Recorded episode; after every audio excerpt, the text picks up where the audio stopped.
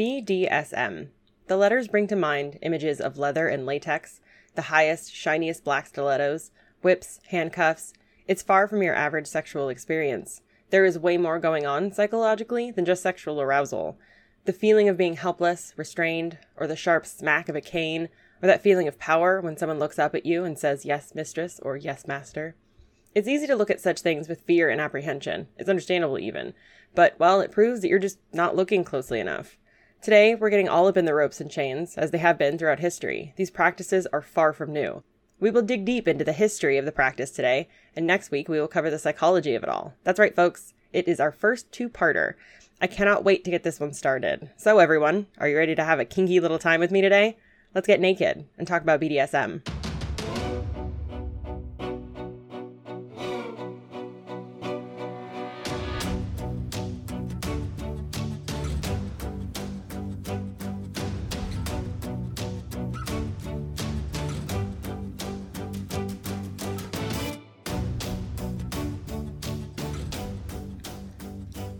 Hello, everyone, and happy hump day. Welcome to Get Naked with Alix, a show that aims to make you wonder what kinky shit people got up to before going to the grocery store today. This is legitimately something that I think about all the time. I have such an insane curiosity for people's personal lives, and I have very much been known to ask super invasive questions to people I barely know. I am shameless. If I could just be a fly on the wall everywhere at all times, I would be a very happy bunch of flies. So, this is our first two parter. Uh, I wasn't really sure if I wanted to split it up at first, but there was so much to go through when it comes to the history alone that I really didn't feel like I could give either side enough coverage without bogging the whole topic down. There are so many interesting things I learned. I hope you all learned something too. So we're just going to jump right in. BDSM is actually six abbreviated words, not four bondage and discipline, dominant submission, and sadism and masochism, or sadomasochism. The D's and the S's have been tied together. I started to organize this episode into four parts of BDSM, but it's also intertwined that I couldn't actually separate them without having to double back and add in other parts to the same history. So we're just going to do a, a sh- sort of timeline for it all. And I want to start at the very, very, very beginning. One of the first historical depictions of BDSM actually comes from a Mesopotamian goddess, Inanna, or Ishtar, as she's later called. I've talked about her before, and she almost needs her own episode, but I'll give you a little info on her for now. She was the goddess of love, beauty, sex, desire, fertility, war, justice, and political power. Her myth came about a little before 4000 BC and lasted until around 2000 BC. So, for a good 2000 years, she was a prominent figure in these large ancient cultures. In Mesopotamia, they had a polytheistic belief system, meaning they believed in multiple gods, and each of these gods had followers that formed cults. There were three ruling deities called the Triad of Heaven, these were considered the big badasses, and they ruled three parts of the heavens. Enlil ruled the northern sky, An ruled the middle sky, or the equatorial sky, and Enki, Enki, Enki, E N K I, ruled the southern sky.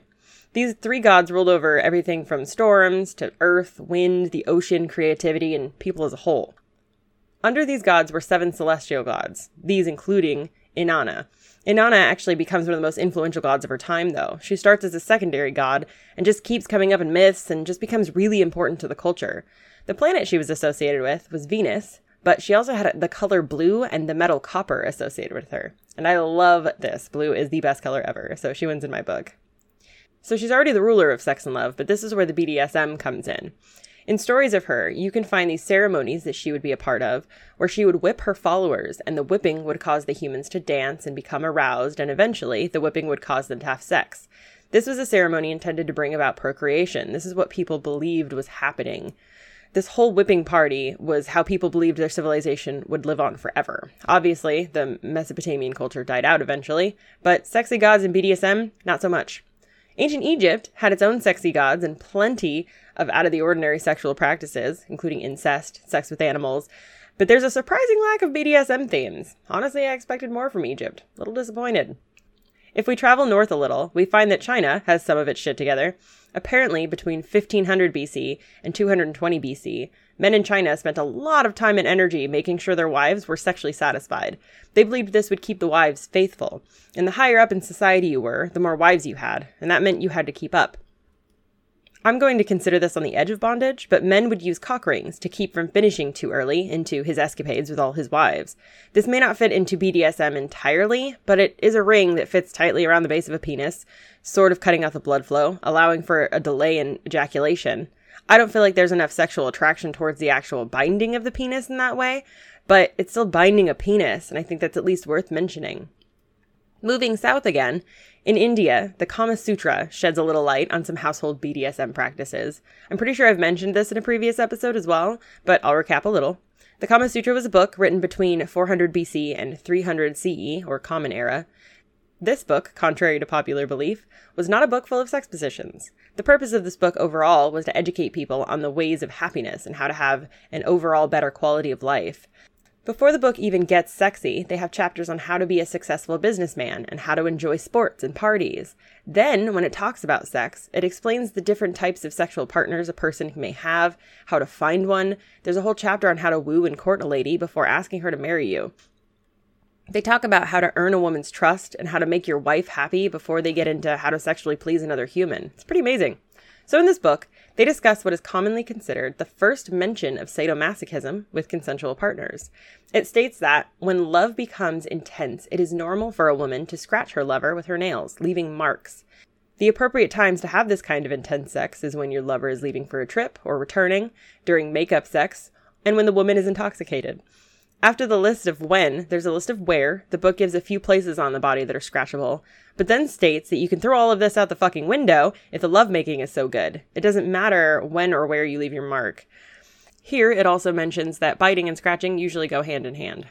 Something I kind of love after the book discusses where to bite, where to scratch, and all that, they go into what the qualities of good nails and teeth are. They believed in proper hygiene and upkeep if you were planning on going around using these weapons on other people. I'm so pissed that as a young adult, I thought the Kama Sutra was just sex positions. How the hell did we lose the how to have a happy, fulfilling life part? That's literally the entire focus of the book. And I think it's a little more important than how many ways can you pile drive your neighbor Cindy? I'm really excited to do an episode on the Kama Sutra. Can you tell? This book also covers slapping during sexual encounters. When a man strikes a woman, she should strike him back, depending on the type of slap and what positions you're in. And also talks about slapping the breasts with intensity matching the intensity of the sex, all the way up until the end. This was a very widely accepted practice at the time and was very much recommended for all couples. In ancient Greek tales, there's one famous story tied heavily to an early depiction of erotic bondage. I almost didn't mention it because it's not a consensual act, but it is constantly used as an example of historical BDSM practices, so I feel like I should at least give it a mention. The stories of Andromeda and the Kraken. Basically, Andromeda is the daughter of a king and a queen, and the queen offends Poseidon, the god of the sea, by saying that Andromeda is prettier than the sea nymphs that accompany Poseidon on the daily. So Poseidon sends the Kraken to destroy the kingdom by the sea, and as a sacrifice to save the city, the king and the queen tie Andromeda to a rock in the ocean, nude. The gods all gather to watch the Kraken rape Andromeda, but she is saved at the last minute by Perseus. So, it's not consensual, but it's considered an act of binding during sexual intercourse. I don't think it should really be counted as a part of the true history of BDSM, but it should at least be mentioned. We talked earlier about how the Kama Sutra was considered the first mention of consensual sadomasochism. But at the time, it wasn't called sadomasochism.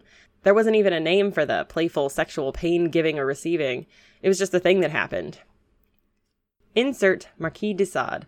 A lot of you probably already know about this guy. He's practically a household name at this point. Marquis de Sade was born June 2nd, 1740, in Paris, France. He grew up being raised by servants after his parents split up, and he's known for being a very spoiled child. His story starts when he was sent to a school as a young boy, where he was whipped for misconduct. It's stated in later trials that this is where he becomes sort of obsessed with the act of whipping and being whipped. Sade is very much famous for his enjoyments of pain and pleasure. He spent a lot of time in prisons due to his deviant behaviors, and here is where he would write most of his famous works. Sade really pushed the boundaries. He focused a lot on the pleasure one derives from the pain of another. In almost all of his writing, he tells of people molesting, caging, raping, cutting, choking, branding, and even murdering others, all for sexual gratification. I took a little time to read chunks out of a book of his called 120 Days in Sodom, and holy fucking hell, that book is graphic. This book outlines the tale of four men who kidnap a bunch of people, including a bunch of kids, and lock themselves in this tucked away castle. Over the course of a couple months, these men partake in some crazy shit. It starts light, teaching the kids to masturbate and punishing him, punishing them if they don't. Over time, they eventually have all out orgies with the staff, adults, and kids. Then, somewhere, these people start willingly eating feces as a form of pleasure. Towards the end, the men start becoming extremely violent.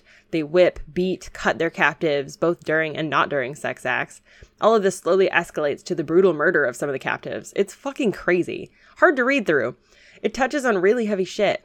But he stood by his belief that people should be allowed to do whatever pleased them, even if it was extremely violent. It's called being a libertine. A libertine is someone who has no moral code, is not held back by society standards.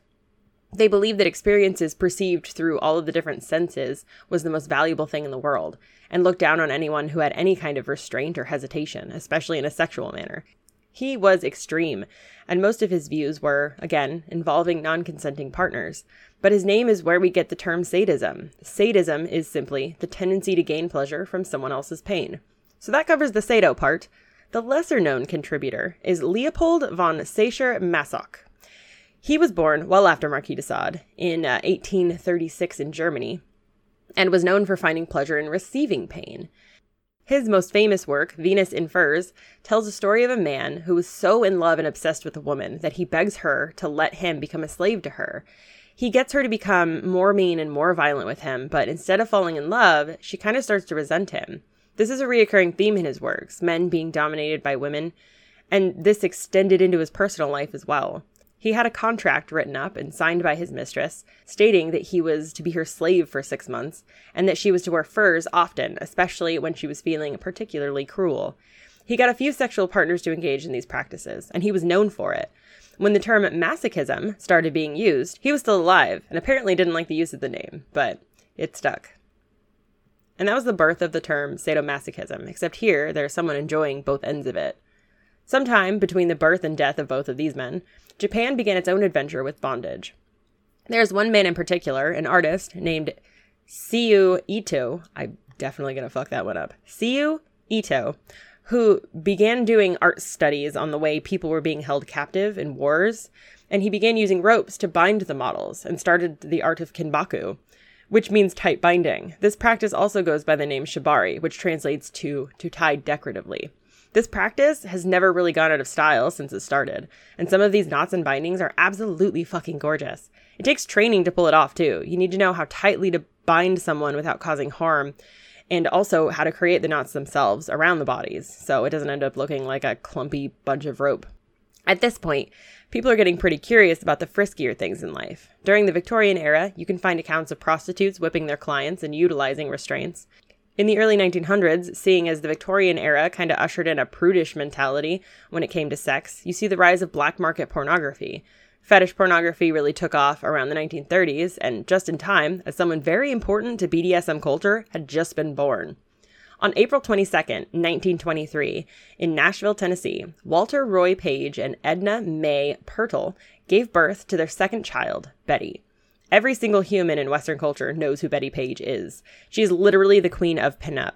She starts off looking just to become an actress, but gets wrapped up in fetish pornography and becomes an actual icon. She posed in both submissive and dominant roles, but her main appeal was the inhibition to be naked. She was confident and gorgeous and had no fear, and that made her an instant hit with every photographer. During this time, you also start to see a rise in leather as a part of BDSM communities. I really had never thought about why leather might be used as the textile of choice here. It just seemed to fit. And then I read a few articles on the rise of black leather in gay clubs in the mid 1900s. When large cities became a thing, people would commute from suburbs to the mostly male workforce in the city's main centers. This would leave wives at home, while men grouped together for extended periods of time. Here is where you see underground gay clubs start to emerge. And with the clubs came people fighting against them. The stereotype was that gay men were pansies, girly, they lacked masculinity. And this obviously angered many men, as it should have. And they began to cling to the things that made them feel more masculine. Enter leather, center stage. Leather was being heavily used in biker communities due to its thick protective properties, and biker gangs were manly as fuck. And gay men loved them. They loved feeling manly again, and they took that feeling back to the clubs. Leather is tough, thick, strong, and usually associated with dominance, while lace takes the role of soft, thin, fragile, and feminine textiles. And it bled over into the BDSM community pretty quickly. And we end up in the pretty modern era of BDSM from here. In more recent times, BDSM kind of became a catch all for everything that wasn't average.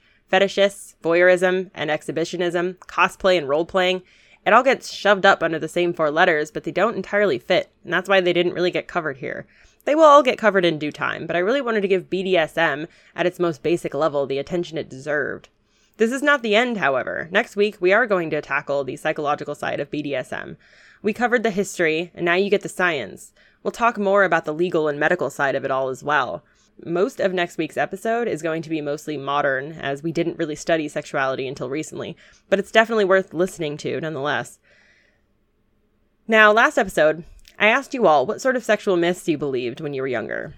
I got some fun answers. There were some I'd heard before and others that blew my mind. Here's a few of my favorites. To make a baby, a guy must pee in a girl's butt. Asian women have sideways vaginas. I almost didn't want to add this to the list because, well, it's racist, obviously, but children don't fucking understand that half the time. It's a myth that was debunked, eventually. Masturbation will make you go blind. You could get pregnant by kissing. If you have sex before marriage, you become ugly. If you're a Christian, you could only become pregnant with your husband. And that a man's penis is always hard. Did any of you hear these growing up? I wonder if there were weirder myths during other points of history. What myths will show up in the future? Who the fuck knows? this week, the question is what is a non sexual thing that turns you on? I, for example, get extremely aroused by humans and water. Showering, floating in a pool, swimming in the ocean. It's so extremely erotic to me. I could be swimming around all by myself and I can get myself all worked up just by being in the water. I don't know. I have a water fetish, I guess. What sorts of things turn you on that aren't really considered sexual? If you want to send in an answer, or if you just want to say hi, shoot me an email at getnaked.alix at gmail.com. That's getnaked.alix, A-L-I-X, at gmail.com. Or you can shoot me a message on the Get Naked with Alix Facebook page, Instagram, or Twitter. The links will be available in the episode description. You can also find the question of the week pinned in the question of the week channel in the Get Naked with Alix Discord chat group. Feel free to submit your answers to me privately there as well, or super conveniently in the Question of the Week channel, where I get most of my answers. I'm so curious what sorts of answers you guys will give me. I kind of love this segment. I would like to take a quick second to thank my deviants over at patreon.com. You guys rock. I would not be able to do this without you. And I got your stickers. Those will be getting mailed out this week. And if you haven't signed up for the second Patreon tier, you missed out on the first sticker printing. I am sorry, guys. I will be doing more very soon, though. I'm still getting this shit up and running, but Expect to see your merch in the mail very soon. I fucking love you guys. If you want to support the show and add yourself to the ranks of absolute fucking badasses, go over to patreon.com slash getnaked and reap those sexy, sexy benefits. If you'd rather not deal with Patreon for whatever reason, but you still want to support the show, please, please take a second to rate this podcast on whatever platform you listen on. I know that not every platform has a rating system, but if it does, do me a solid. The more ratings we get, the more people can see this podcast, and that means we get to educate more people. That cannot be a bad thing. I also want to thank the amazing Rachel Smith, also known in the Discord group as the Unicorn Researcher Kitty, my partner in crime and my research assistant. I would have self imploded by now if it weren't for you. Okay, before I really close this episode out, I want to try and answer a couple questions. The first being, what the fuck did we learn today? The second being, how does this affect you? I think what I really took away from today was that BDSM has literally been around since the dawn of man. I felt like going into this podcast, I'd see things like fetishes and kinky shit come up much later in our history. But that doesn't seem to be the case at all. We have our extreme cases like Marquis de Sade, but we also have people just looking to take back their own masculinity. We have gods whipping their followers, but also have two people madly in love, just having having such passionate sex that nails and teeth are digging into skin. I get like that. I've never felt like I was even close to part of the BDSM community, but I bite, I scratch, I can't help it. It doesn't feel good to me to cause pain, but it happens. And my love laughs it off while I apologize a lot, but it's there, and sometimes I even like being held down. My love life exists right on the fringe of BDSM, and I really have never looked at it that way. And that's how this might affect you. This show is out to make you loudly and proudly enjoy your sexuality, whatever it may be, you deserve to be happy and not feel shame for it. I deserve it. We as a species deserve it. As long as everything you do causes no harm and everyone is consenting, then you deserve to have that experience. That's how this affects you. And until next week, you glorious humans, happy humping.